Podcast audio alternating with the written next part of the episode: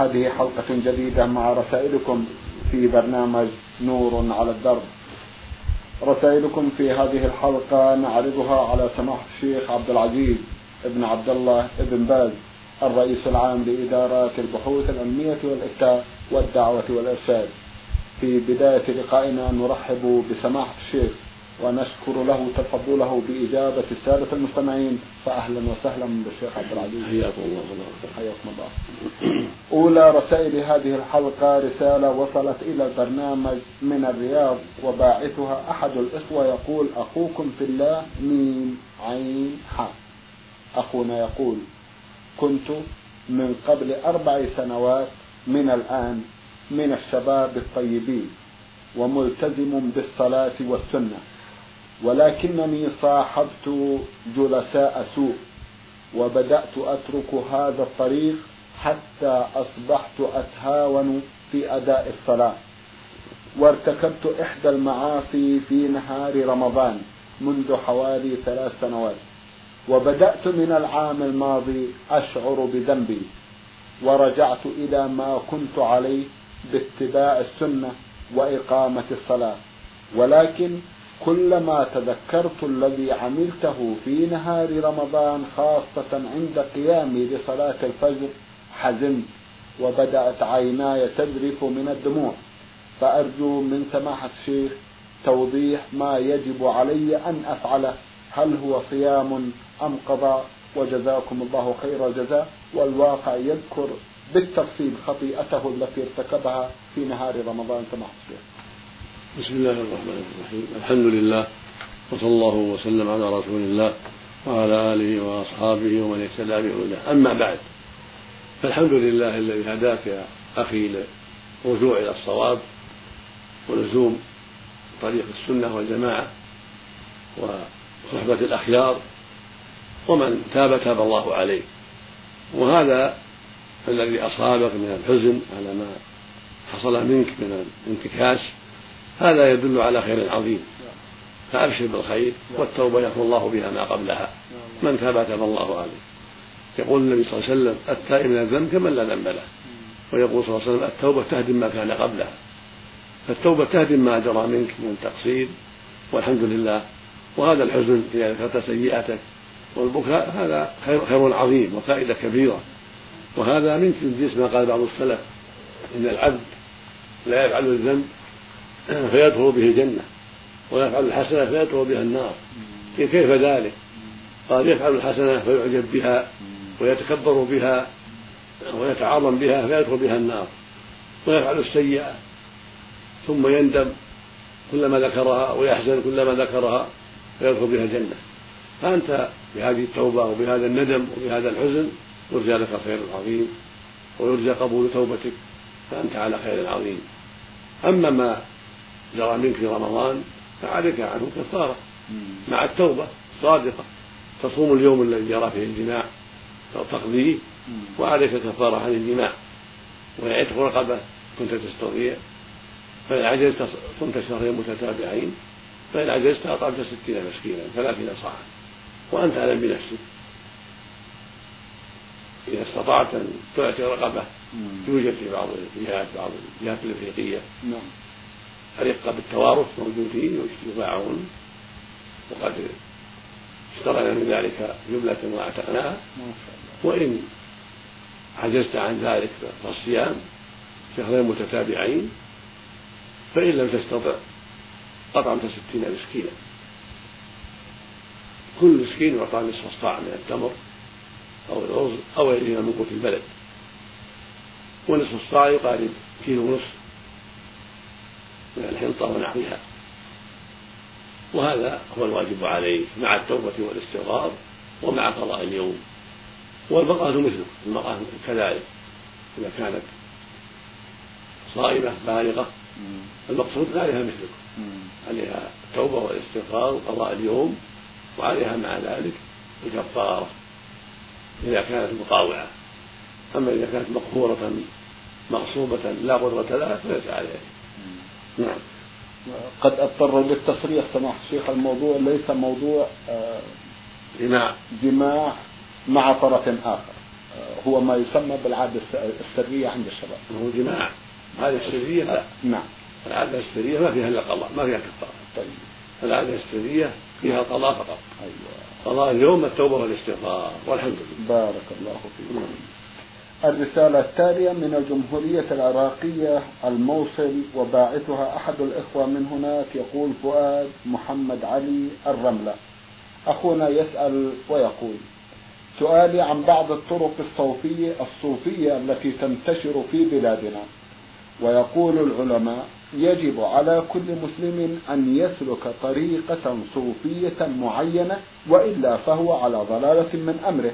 ويقولون من ذاق عرف ومن لم يذق انحرف.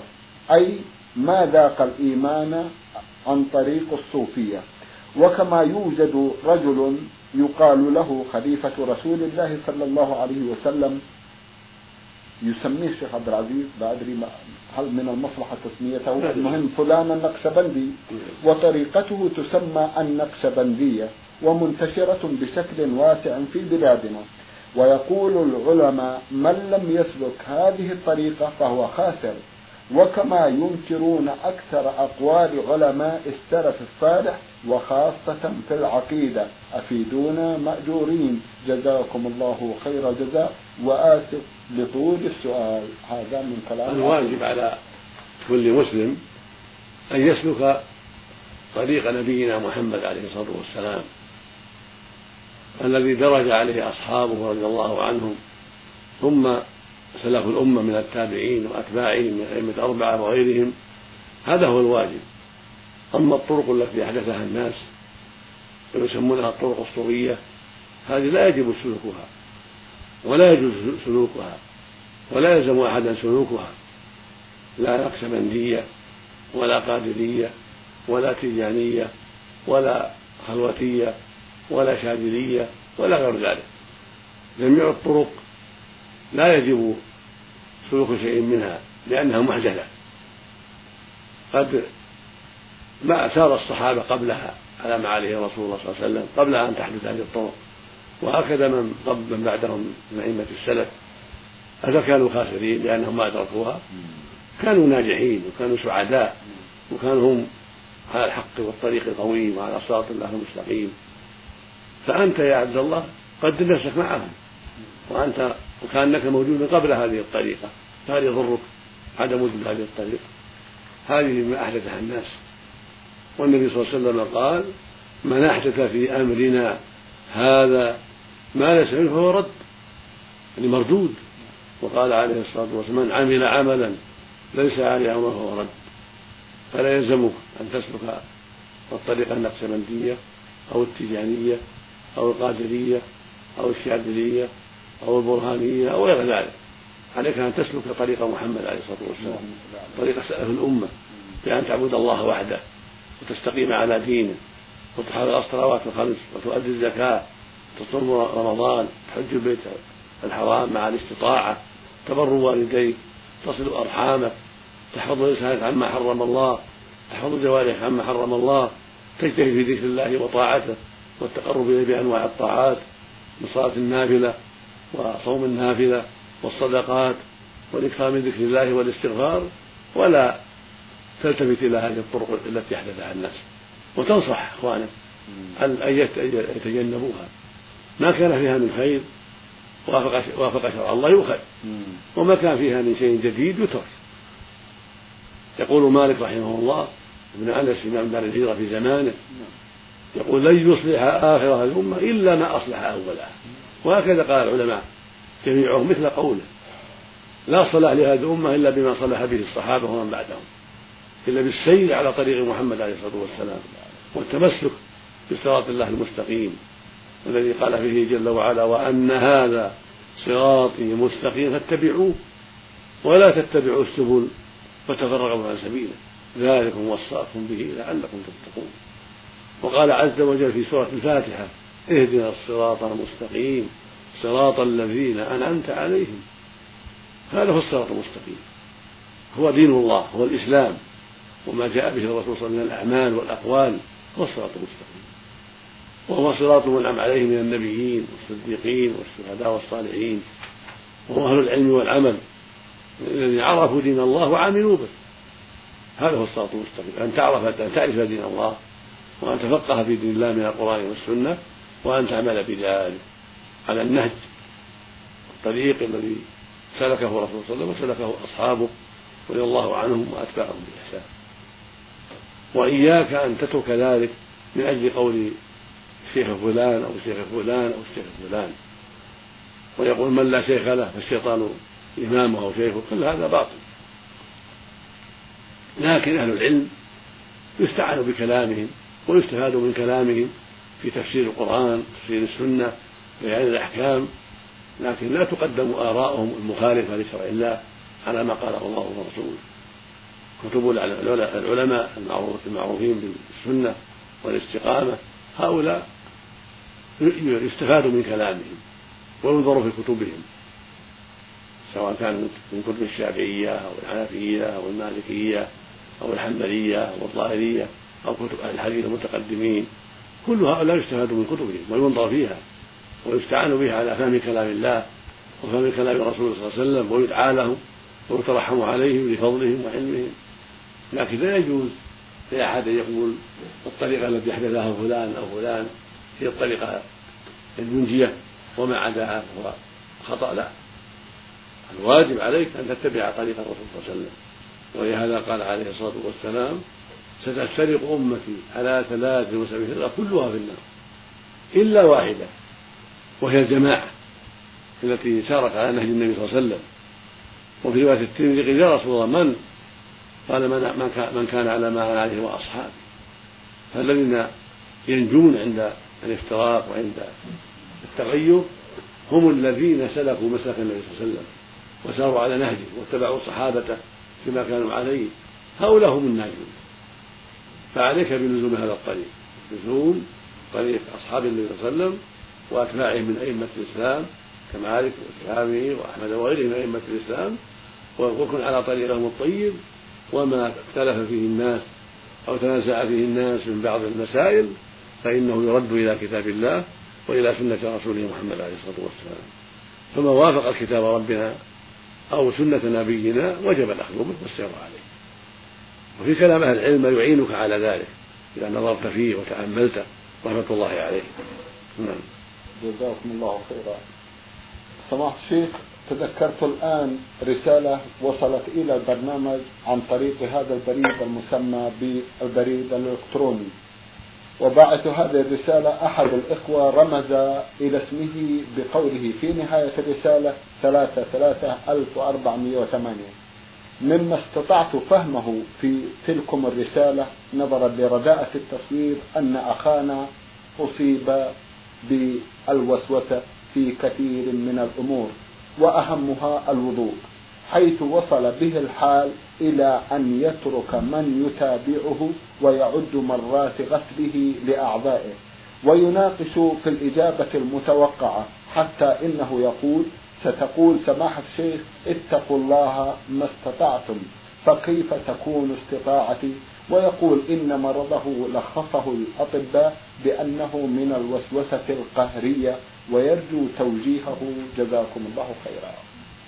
هذه الوساوس التي يبتلى بها بعض الناس في الوضوء أو في الصلاة أو في غير ذلك كلها من الشيطان. والله أرشدنا سبحانه للتعوذ منه. فقال عز وجل قل أعوذ برب الناس ملك الناس إله الناس من شر الوسواس الخناس. فعليك أن تتعوذ بالله من شر هذا العدو. دائما عند الوضوء وعند وعند الصلاة وفي غير هذا من شؤونه. إذا هجم عليه بالوسوسة فهو عدوك كما قال الله سبحانه إن الشيطان لكم عدو فاتخذوه عدوا. إنما يدعو حزبه ليكونوا من أصحاب السعير. ويقول عز وجل وإما ينزغنك من أشياء النزغ فاستعذ بالله. فعليك أن تستعيذ بالله. عند الوضوء عند الوضوء عند الصلاة. حاربه محاربة قوية. فإذا توضأت فلا ترجع. تقول ما توضأت؟ وأنت ترى يديك مغسولة ترى وجهك مغسول ترى رجليك مغسولة. تكذب عينك وترجع إلى طاعة الشيطان. فاستقم. إذا توضأت لا ترجع. سواء مرة أو مرتين أو ثلاث. النهاية ثلاث. إذا غسلت العضو ثلاث مرات انتهى. لا تزيد على هذا شيء. النبي صلى الله عليه وسلم ما زاد على الثلاث. وجاء عنه أنه قال من زاد فقد أساء وتعدى وظلم فليس لك الزيادة. إذا تمضضت واستنشقت مرة أو مرتين أو ثلاث فالحمد يكفي ولا توسوس واحذر. وإذا غسلت وجهك ثلاثا فهذا هو النهاية. في مر الماء عليه ثلاث مرات. وهكذا إذا غسلت وجهك ويديك كذلك. اليمنى اليسرى كل واحدة ثلاث. ويكفي مرة. أن يعمها الماء أو مرتان يكفي. لكن الثلاث هي النهاية. ثم تمسح رأسك مع أذنيك مرة واحدة بالماء. ثم تغسل رجليك اليمنى ثلاثا واليسرى ثلاثا. ويجوز مرتين ويجوز مرة إذا عمها الماء. فلا تطع الشيطان لابد من حرب مع عدو الله. حل قوي؟ يقول النبي صلى الله عليه وسلم المؤمن القوي خير وأحب إلى الله من المؤمن الضعيف. لا تكن ضعيفا للشيطان عدوك لو جاء واحد من الناس يخاصمك أو يطالبك بشيء ألا تكن قويا في دفع الشر عنك في الخصومة؟ أو يريد ضربك ألا تكن قويا في دفعه؟ هذا أعداء هذا خبيث. يريد هلاكك يريد دخولك النار. فلا بد أن تكون قويا في حربه في الوضوء وفي الصلاة وفي كل شيء. استحضر عقله اعرف أنك معادى وانه خصمك وانه عدوك وانه حرب لك. فكيف تطاوعه لا بد من قوة. ولا بد من تعوذ بالله من الشيطان حتى تسلم من شره ومكايده واسأل ربك العافية من شره وكن قويا. لا تسهل لا تسهل مع ذلك. ولا تمل إليه. تقول أخاف أخاف أخاف ما كملت. لا. اجزم أنك كملت وأنك أديت الواجب. وانتقل إلى العضو الثاني وهكذا. وإذا كملت فلا ترجع تقول ما توضأت أو ما صليت. لا. الحمد لله. اجزم بأنك فعلت. حتى لا يغلبك عدو حتى لا يستولي عليك فيجعلك ضمن المجانين. نسأل الله لك التوفيق والهداية. اللهم آمين. هل تنصحون بأوراد معينة سماحة الشيخ لعل الله سبحانه وتعالى يشفيه من هذا البلاء؟ ننصحه نعم. ننصحه بأن يقول بعد كل صلاة إذا أتى فرغ من الذكر يقرأ آية الكرسي. نعم. ويقرأ قل هو الله احد المعوذتين بعد كل صلاة هذا من أسباب السلام. ويكرر قل هو الله المعوذتين بعد المغرب والفجر ثلاث مرات. وعند النوم يقرأ آية الكرسي أيضا ويقرأ قل هو الله احد المعوذتين ثلاث مرات عند النوم. كل هذا من أسباب السلامة. وإذا احس بشيء يقول أعوذ بالله من الشيطان الرجيم. وإذا اشتد عليه ينفث عن يساره ثلاث مرات يقول أعوذ بالله من الشيطان الرجيم. ويذهب عنه إن شاء الله إذا كان قويا. نعم. نعم. تركزون على القوة سماحة الشيخ نعم لا بد من القوة. هو عدو نعم. والعدو يحتاج إلى قوة. نعم. لأن العدو إذا رأى من خصمه الضعف استولى عليه وهجم عليه وأخذ سلاحه. نعم. فلا بد يكون قويا حتى يستطيع أن يرده ويصده عنه بقوة إيمانه وقوة تقواه وثقته بالله وإيمانه به وأنه سبحانه مع من اتقى مع من صلح. الله يقول واعلموا أن الله مع المتقين من اتقى الله فهو معه.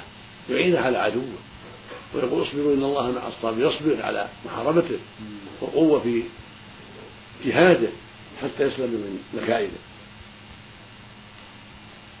تتعدد أوجه القوة سماحة الشيخ ذكرتم بعضا منها الآن. زيدوا أخانا لعل الله ينفع بهذا اللقاء.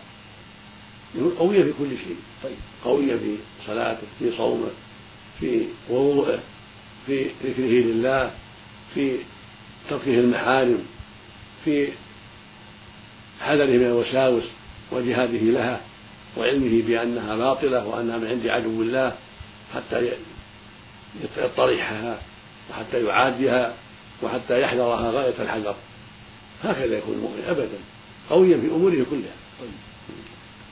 ترون من أسباب القوة أو من القوة أن يبعد هؤلاء الذين يراقبونه عند وضوئه لا داعي لهم؟ نعم لا حاجة إليه. يبعدهم ولا يحتاج إلى هذا. ما دام عاقل معه عقل. إذا كان مجنون ما لا ما لا الصلاة ما دام عنده عقل يعرف أنه عاقل فلا يدع الشيطان يغلب عليه ولا يحضر أحد يعد له لا في صلاته ولا في وضوءه. هو نفسه يعد نعم. هو نفسه. نعم. ولا حاجة إلى أحد. إلا إذا كان يرى نفسه مجنون. أيوة. فمجنون لا مرفوع عنها طيب طيب. نفع الله بكم. نفع الله بكم. اللهم آمين. الرسالة التالية من مكة المكرمة وبعثت بها إحدى الأخوات المستمعات تقول سين سين عين. أختنا تقول في سؤال لها إذا المرأة طلبت من زوجها نقودا لكي تذهب مثلا للدكتور أو تشتري شيئا معينا وأعطاها برغبته ولم تذهب مثلا للدكتور أو لم تشتري هذا الشيء الذي طلبت النقود من أجله واشترت شيئا آخر لأولادها وأولاده أيضا و أو ادخرت تلكم الفلوس ليوم ما. فهل تعتبر في هذا عافية ومخالفة؟ وترجو التوجيه. وأيضا سمعت أن خروج المرأة بدون إذن من زوجها حرام. ولكني أنا تتحدث عن نفسها ولكني أنا أخذت منه الإذن وقلت له إذا لم تكن موجودا فسوف أخرج إذا أردت الخروج. فقال أنت مسامحة على ذلك وترجو التوجيه. حيال هذه الأمور. جزاكم الله خيرا. إذا أخذت المرأة من زوجها النقود لبعض الحاجات أو للطبيب ثم بدأ لها ألا تذهب وألا تشتري هذه الحاجة وأن تحفظ الفلوس لحاجة أخرى أهم أو لحاجات الأولاد أو لحاجات البيت أو تحفظها ليوم ما. فلا بأس عليها في ذلك وهي محسنة وعليها أن تنظر في الأصلح ولا يضرها هذا بل هذا يدل على كمال العقل وقوة الدين وقوة البصيرة فلا حرج في هذا. إنما الواجب أن تكون هذه الفلوس مصروفة في شيء ينفع لا في إسراف ولا في تبذير ولا في شيء محرم تحفظها لحاجتها وتصرفها في المصلحة. ولو كانت غير ما أذن فيها الزوج كأن تأخذها للطبيب ثم تقول أنا طيبة ولا حاجة إلى الطبيب أو تأخذها لشراء حاجة ثم ترى أن غيرها أولى منها أو ترى أن حفظها لحاجة الأولاد أو لحاجة البيت التي أهم. كل هذا لا بأس به والحمد لله. أما الخروج فليس لها خروج إلا بإذنه. فإذا خرج فإذا أذن إذنا عاما فلا بأس. ومع الإذن العام تتحرى لا تخرج لكل شيء. تخرج الأمور المهمة. ولا تخرج إلى جهات فيها خطر أو فيها تهمة. تخرج إلى إلى محلات لا تهمة فيها ولا خطر فيها. وإذا تيسر يكون معها صاحبة هذا يكون أكمل وأحسن في هذا العصر. لأنه أبعد عن الشر والخطر. ولا تخرج إلا عند الحاجات المهمة جدا. نعم. بارك الله فيكم. أختنا أيضا تسأل سؤالا آخر وتقول أريد اسما آه، لتفسير للقرآن الكريم. إيش؟ تسأل عن كتاب في التفسير الكتب في التفسير كثيرة نعم. من أحسنها نعم. بل أحسنها تفسير ابن كثير رحمه الله تفسير البغوي وابن جرير هذه كتب عظيمة ونافعة ومفيدة وهي أحسن التفاسير كذلك تفسير الشوكاني كتاب طيب مفيد نعم. والجلالين تفسير تفسير مختصر مفيد في بعض الأخطاء فإذا كانت عندها بصيرة تعرف الأخطاء في الصفات ونحوها فلا بأس. وإلا تسأل عما قد يشكل عليها. نعم. ولا سيما ما قد يكون فيه من التأويل بصفات الله وأسماءه أو بعض الأخطاء في الأحكام فطالبة العلم التي عندها بصيرة تعرف ذلك. طيب. وإلا تسأل هو أحسن ما يكون تفسير ابن كثير. هو تفسير عظيم لكنه قد يكون فيه صعوبة على التي ليس عندها بصيرة. وليس عندها مزيد علم لأنه كتاب مطول. نعم. البغوي مع الخازن سمحت شيء البغوي طيب. نعم. نعم. هل القيامة قامت من قبل أم لا؟ وإذا لم تكن قد قامت فمن هم الناس الذين رآهم رسول الله صلى الله عليه وسلم وهم يعذبون؟ القيامة حتى الآن لم تقم سوف تقوم إذا أراد الله قيامها. وهذا إلا علم الغيب هذا من علم الله سبحانه وتعالى هو الذي يعلم متى تقوم. لكنها سوف تقوم وسوف يبعث الناس من قبورهم وسوف يجازون بأعمالهم وسوف يصيرون إلى الجنة أو إلى النار. أهل الإيمان إلى الجنة وأهل الكفر إلى النار. ولها شرائط تقع قبلها منها طلوع الشمس مغربها منها خروج الدجال وهو شخص يدعو إلى أنه نبي ثم يدعو إلى أنه رب العالمين. كافر خبيث وفي وكذلك هناك أمور أخرى كنزول المسيح ابن مريم من السماء وطلوع الشمس المغربية كما تقدم وهدم الكعبة ونزع القرآن من الصدور ومن المصاحف كلها تقع قبل قبل يوم القيامة.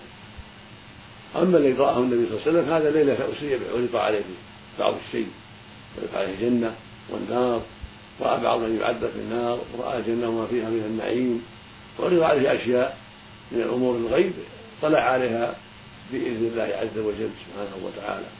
وأشياء أطلعه عليها جبرائيل جاءه الوحي وأطلعه عليها عليه الصلاة والسلام. هذه أمور أطلع عليها من جهة الله عز وجل. بعضها ليلة المعراج حين عرج به السماء وبعضها في أوقات أخرى بواسطة الوحي وما يأتي به جبرائيل إليه عليه الصلاة والسلام. نعم. أيضا تقول من هم الناس الذين رآهم الرسول صلى الله عليه وسلم. هذا شيء كثير منوع. أيوه. هذا شيء منوع كثير ما ما يحصر نعم. فقد رأى من يعذب في النار في هرة حبستها. رأى امرأة عذبت في النار في هرة حبستها. لم تطعمها ولم تسقها ولم تأكل تتركها تأكل خشاش الأرض حتى ماتت جوعا. رآها تعذب في النار لما عرضت عليه النار. ورأى شخصا يعذب في النار. كان يسبق الناس بمحجنة المحجن مثل المشعاب يمر عند الحجاج السائرين فإذا غفل استغفلهم أخذ شيئا من متاع بهذا المشعاب. وإذا انتبهوا له قال تعلق بمحجني ما أردته ولا قصدته فرآه يعذب بمحجنه في النار. ورأى ناس يعذبون من الزناة والزواني. ورأى ناس يعذبون لهم أظهار من نحاس من نحاس يخمشون بها وجوههم وصدورهم. فسأل عنهم فقال هؤلاء الذين يأكلون يأكلون لحم الناس يأكل لحم الناس ويقعون في أعراضهم يعني أهل الغيبة. نعم. ورأى أشياء غير ذلك. أشياء كثيرة. نعم. عليه الصلاة والسلام. نعم. سمحت شيخ في ختام هذا اللقاء أتوجه لكم بالشكر الجزيل. بعد شكر الله سبحانه وتعالى على تفضلكم بإجابة السادة المستمعين. وآمل أن يتجدد اللقاء وأنتم على خير.